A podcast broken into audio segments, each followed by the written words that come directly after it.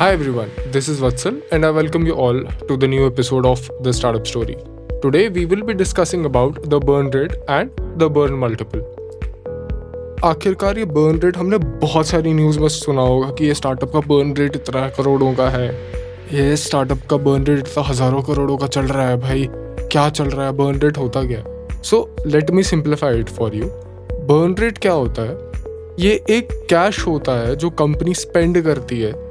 For marketing या बाकी miscellaneous purposes के लिए, जो कंपनी को ग्रो करने में इंपॉर्टेंट है बट उनका रिटर्न जो है इन्वेस्टमेंट का, वो जितनी इन्वेस्टमेंट की हुई है, उससे बहुत कम आ रहा है। So this is called burn rate so let say कि एक कंपनी का बर्न रेट पाँच लाख का है तो मतलब कि एक पर्टिकुलर पीरियड ऑफ़ टाइम में वो पाँच लाख रुपए बर्न कर रही है, यानी कि वेस्ट कर रही है, या कि किसी ऐसे चैनल पे स्पेंड कर रही है, जिसका आउटकम अभी नहीं मे बी लेटर ऑन उसको मिले।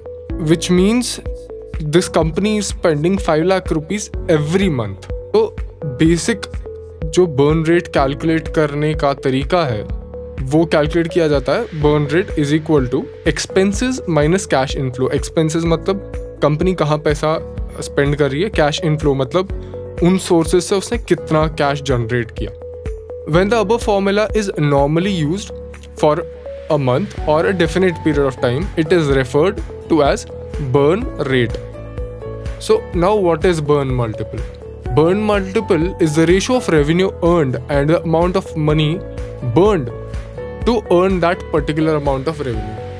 Let's say एक स्टार्टअप जो है पाँच लाख रुपए पर मंथ बर्न करता है और उन पाँच लाख रुपए की मार्केटिंग से वो एक लाख रुपए अर्न करता है विच मीन्स इस कंपनी का burn multiple is five the burn multiple is an indicator of how much money a startup is burning to generate a single unit of sales the ratio indicates the capital efficiency and the numbers must decrease as the startup gets popularize startup should evaluate the burn rate कैसे किया जाता है? Basically जो नए नए startups घुसे हैं अभी या बन रहे हैं वो बर्न रेट कैसे कैलकुलेट करते हैं, वो अपने कॉम्पिटिटर्स को देखते हैं। उनका बर्न रेट देखते हैं कि उनका बर्न रेट कितना चल रहा है। तो उस रेंज के अंदर रहना ही सिग्निफिकेंटली वो स्टार्ट नए स्टार्टअप्स पसंद करते हैं। और ये बर्न रेट जो है, ये वीसी के लिए बहुत इंपॉर्टेंट फैक्टर है देखने के लिए, क्योंकि अगर कुछ हाई बर्न रेट वाला स्टार्टअप होगा तो वहाँ वीसी अपना पैसा गवा देगा।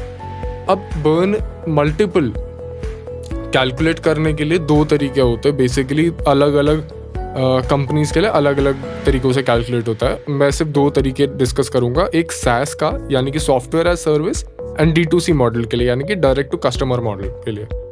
तो सैस के लिए burn multiple is net burn divided by total recurring revenue and D to C के लिए burn multiple is equal to fixed cost divided by sales variable cost so ideally जो कहते हैं ये burn multiple early stage of startup में two x तक चलता है कि अगर टू एक्स तक बर्न मल्टीपल है तो it's okay but as soon as it comes near और इक्वल टू और may be greater than three x so the startup should introspect and reconsider the product and the product market fit as well Whether the cost optimization exercise is needed और ये product पूरा ही revamp करना पड़ेगा to get the burn rate and the burn multiple as low as possible.